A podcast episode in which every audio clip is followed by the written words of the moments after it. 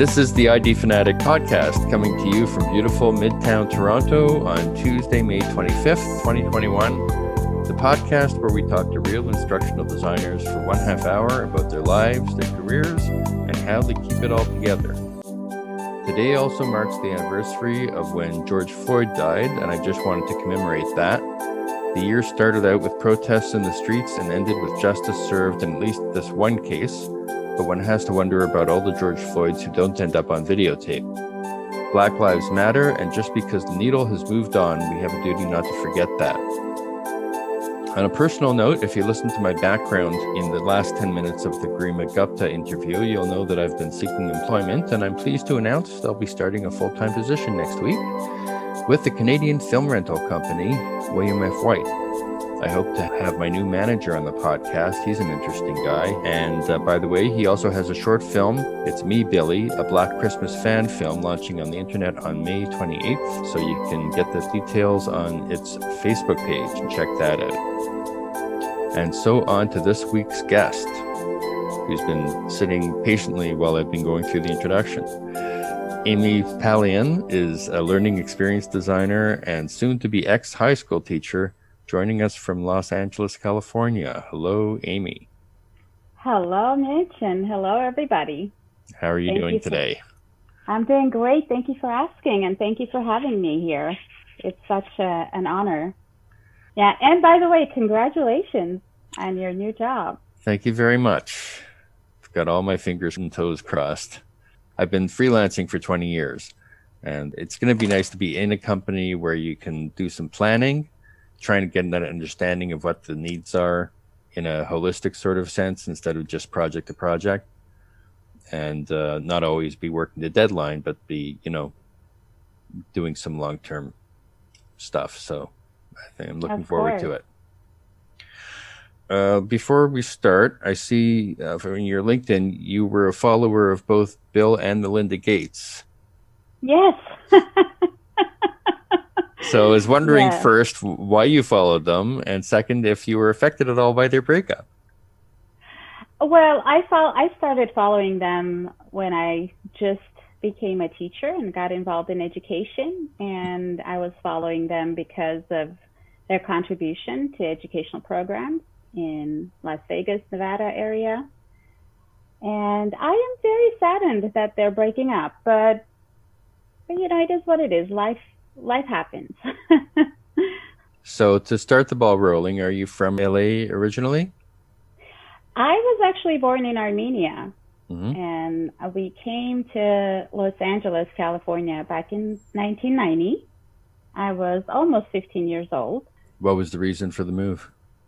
Better lifestyle. My parents wanted to give us their children. They, you know, we are four. I have three other siblings. Yes.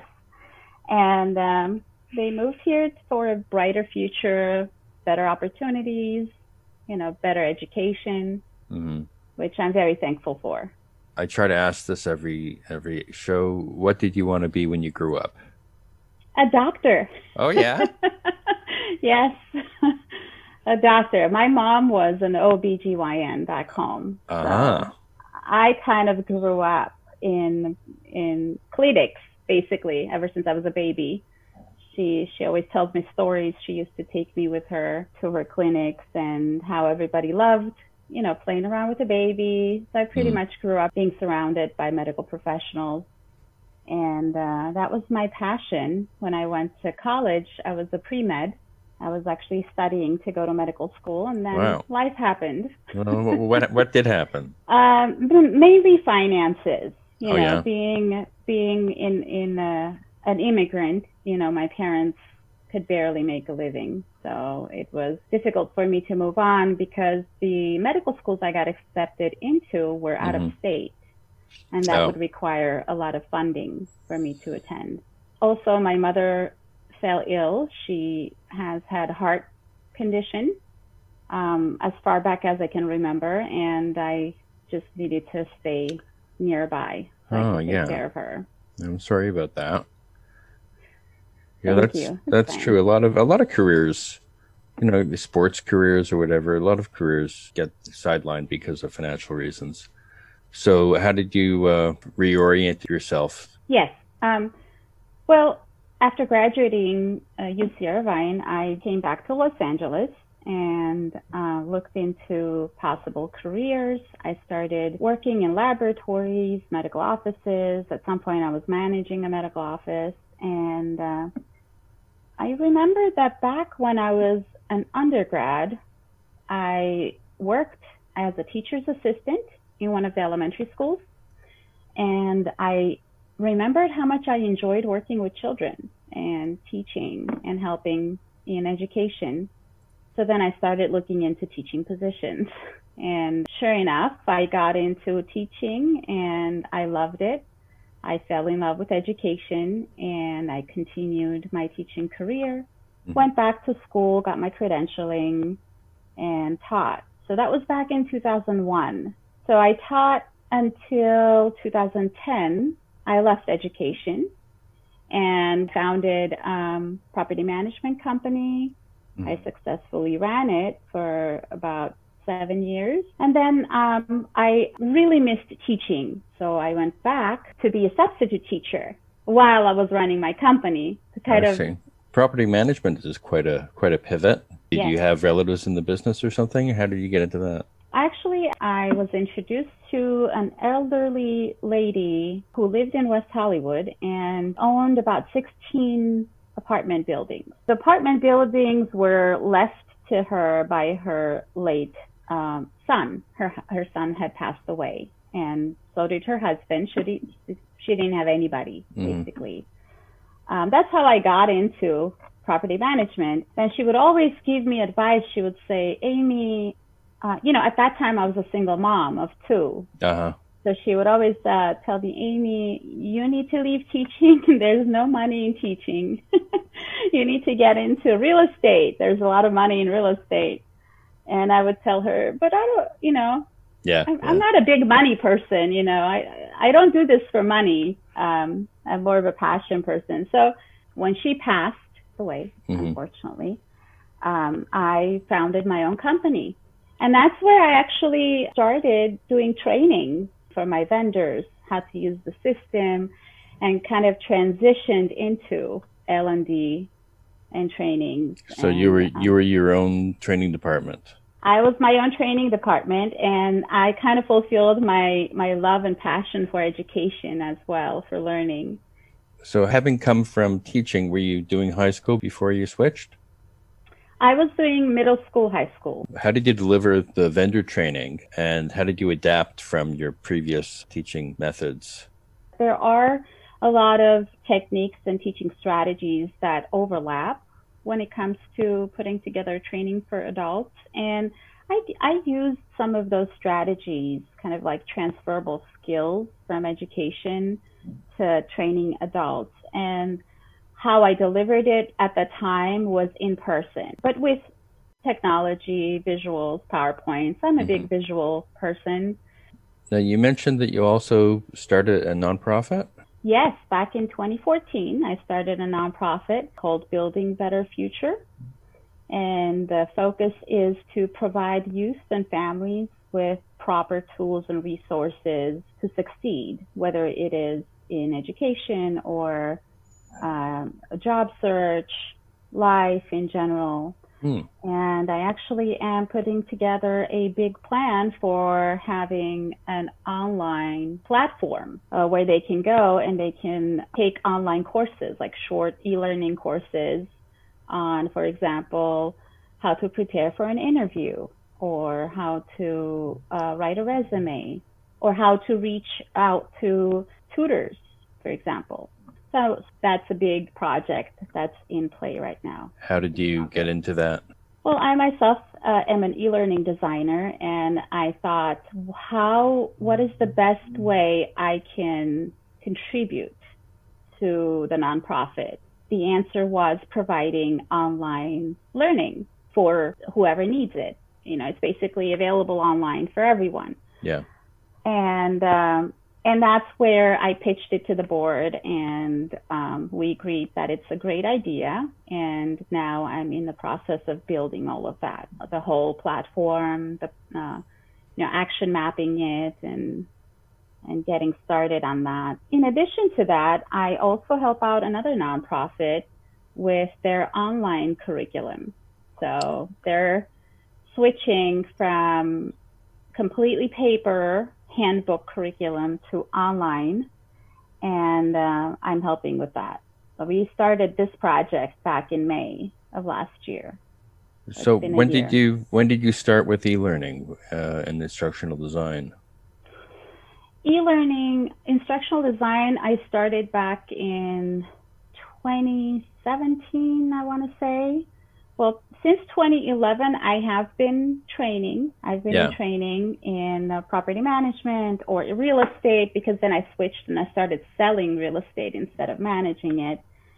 So I've done agent training, but e-learning specifically around 2017, where I came across some of the authoring tools, mm-hmm. Like Articulate, etc. And I thought it was pretty cool. And I looked into it, and then in 2018, I started a master's degree program because I wanted to learn more about e-learning and adult theory.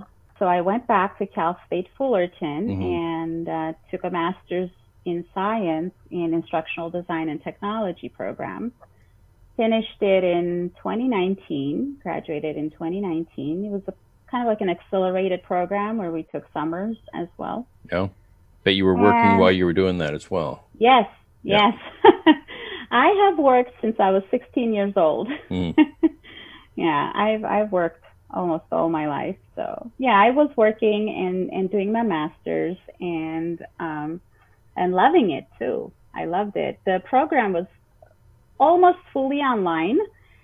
Except for twice we had to go, one for the orientation and the second one, like a mid-year kind of symposium where we had to check in and see how everybody's doing. But I loved it. And that's where I was introduced to UDL, which is Universal Design for Learning.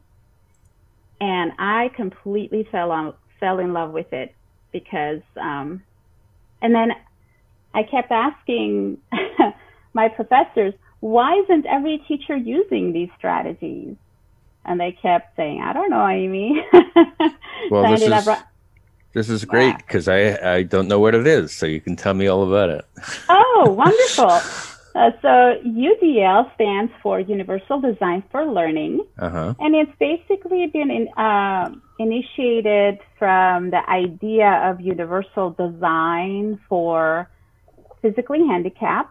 You know how when buildings are required to have mm-hmm. ramps for wheelchairs or elevators big enough, etc. But you know, those buildings, when they're designed like that, they don't only help the physically disabled, they also help mothers with strollers, for example, or anybody who has knee issues and they can't climb the stairs and they have to take, you know, they want to take the ramp instead. Mm-hmm. So what I'm getting at is universal design for learning is similarly designed, but it's more geared towards learning. So it incorporates differentiated instruction, basically, different ways to introduce the topic. So it has three modules or three parts. One is called multiple means of presentation, mm-hmm. multiple means of engagement, and multiple means of action or expression. So multiple means of presenting means if you're presenting a new topic, you as the presenter or as a teacher or as the trainer need to incorporate different methodologies to present the topic. What this does is it helps different learners, in other words, learners with different modalities to understand the topic better. So if someone is a visual or prefers visual learning, then they can benefit from seeing an image of what you're trying to present. Or those who are auditory, then they can take advantage of hearing what the information is being presented sounds like, etc. And also, you know, brain research shows that when you use different parts of the brain when introducing a topic and you repeat it at least 3 times, the retention of that information increases tremendously.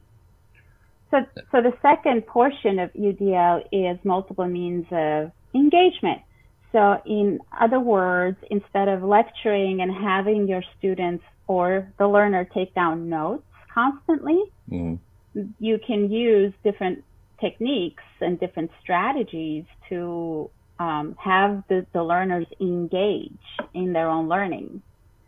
More interactive ways, perhaps including some kinesthetic, motion-related, or doing experiments, etc. And then lastly, the third kind of branch of UDL is multiple means of expression, or also known as assessment in a school setting. So then, instead of giving them pen and paper, multiple question, tests, then as a teacher or as a trainer, you provide different means of how they can express what they have learned. And it basically covers differentiating instruction, which is what it was used to be called back in early 2000s when I started teaching. Yeah. But I actually love how they have put them in groups and their strategies involved and suggestions made on how to do this, which will, at the end of the day, help with providing equity in education. So is it accessibility oriented or just multimedia oriented? It is both, depending on what your audience is. And yes, it is accessibility oriented as well, especially if you are using UDL in e-learning settings. What about cultural factors and things like that? Does it talk? Does it deal with that? It consciously? Deals with that? Absolutely, because okay. So as a teacher, you know your culture, you know the students' culture, and as an ID or instructional designer, you should know your audience, right? So then, UDL is basically an umbrella, and what you do as a trainer or ID or a teacher depends on you. You choose the tools that you want to choose, and those tools could fit the culture that you are trying to reach out to. And you have that choice. And there are so many different types of strategies that you can utilize to reach your audience. And yes, you should always be conscious of the culture, the demographics of your audience as well. So you mentioned a big online curriculum for for the nonprofit. Can you tell us a bit about that? Yes. So basically, right now we're putting together the plan to decide. We're using action mapping to decide how many modules we're going to be using, how we're going to start up. And we're going to be hosting it on an LMS. Right now we're debating between Talent LMS or Canvas. It depends on whether we want to lean more towards more academia related or more Talent LMS is basically for small businesses or large corporations, but whatnot. The way that the users would be able to access the trainings is they would have to sign up as a member on our website, which is being revised right now so that we can have a broader audience. And they would go in and they would sign up, and then they would have access to the courses, and they would sign up to the courses, and the course progression would be that they would have to complete one course in order the other one to open up for them.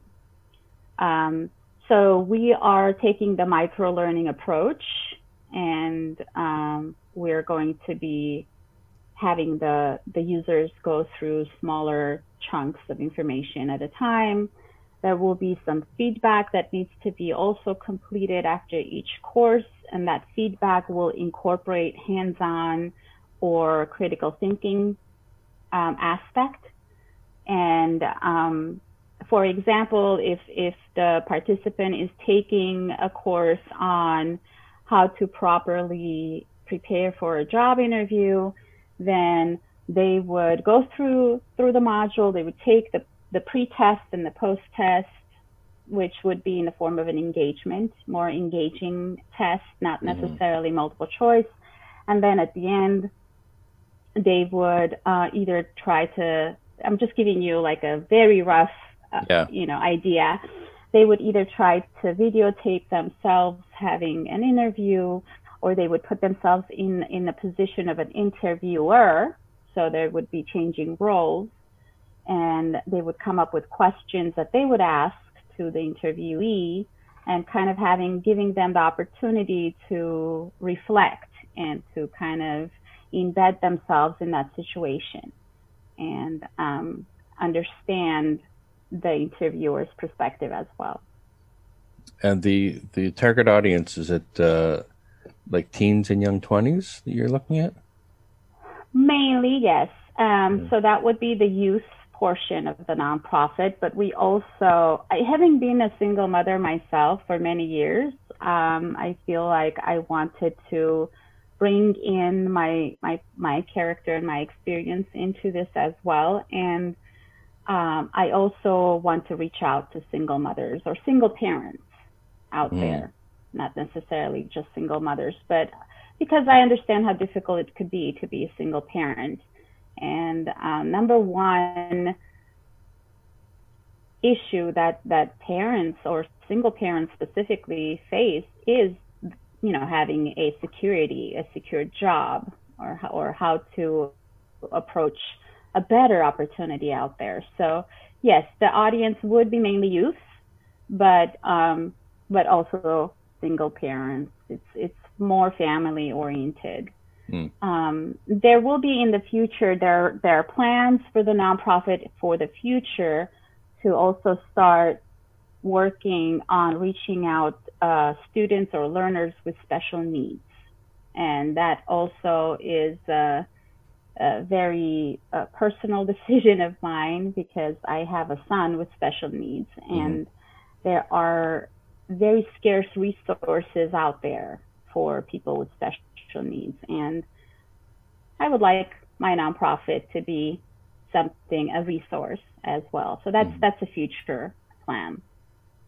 Cool. Are your kids still living at home? How old are they now? I have two boys. My older son, Chris, he's at UCLA. Actually, he's a junior there. And my younger son, Eric, he's a ninth grader in high school. So it was his first year in ninth grade. But yeah, Eric lives at home, but my older son is at UCLA. Any tendencies towards education, or what are their plans for the future? Well, I'm not sure about my younger son. He's 15, so he's a teenager, still testing the waters. But my older son is he's majoring in cognitive science. Oh, really? And yes, yes. And he started off with a different major, then he changed it, and now I think he's concentrating on becoming an MFT, marriage and family therapist. Oh, how interesting! At some point, he wanted to do UI UX. Yeah. And then he switced. So we'll see. Because he thinks, oh, that's mom's thing, so I'll do something different. Oh, it's interesting you said that, because I was designing the logo. I actually designed the logo for our nonprofit, and he saw it and he was like, Mom, you're actually pretty good at this. Yeah. I said, well, thank you. We all live for our children's approval. Yes, absolutely. And, when it comes from a 20-year-old, you're doing something right, because they are the now generation, So the final question for this part, what do you do to stay sane when you're not working? I take up volunteer work, as you can see. I thought that was work. Oh, no, working with nonprofits, that's just volunteer. I just volunteer my time. It's just my way of giving back. And I strongly believe that everyone can succeed in life. We just all need to have the right resources and the right tools. And I do my best to contribute to community as much as I can. And quite frankly, when COVID happened last year, and the nonprofit I'm involved with reached out to everyone saying, oh, you know, we're trying to do this and we're trying, you know, we're looking for volunteers. I said, oh my God, I really jumped in. I said, I'm ready. Let's just do this. And, you know, and we've been planning and working on it. It's actually in a pilot phase right now, the curriculum. So. Oh, sounds great. You've got a variety of not just interesting, but, you know, meaningful occupations to throw yourself into. Thank you. I mean, I also have hobbies that I get engaged with when, you know, I have nothing to do and I want to stay sane. like what? I meditate and I go for walks. I love symbolism. So I read, I look at art paintings and find symbols and interpret symbols. I read. I like reading. I listen to podcasts. What are you reading now? Right now, I'm reading the portable Jung. You know, Carl. I haven't heard his name in a long time. I am a big fanatic. I love Jung. I love his interpretations of our consciousness and unconscious and semi-conscious. But yeah, I love his work. That's the 2-minute warning. To wrap up, I like to ask these 10 questions from the Actor's Studio TV show. You're supposed to just respond to the first thing that pops into your mind. Okay, this sounds like fun. Let's do this. What is your favorite word? Gosh. What is your least favorite word? Dude. What turns you on creatively, spiritually, or emotionally? Humanity. And what turns you off? Hatred. Do you have a favorite curse word? No.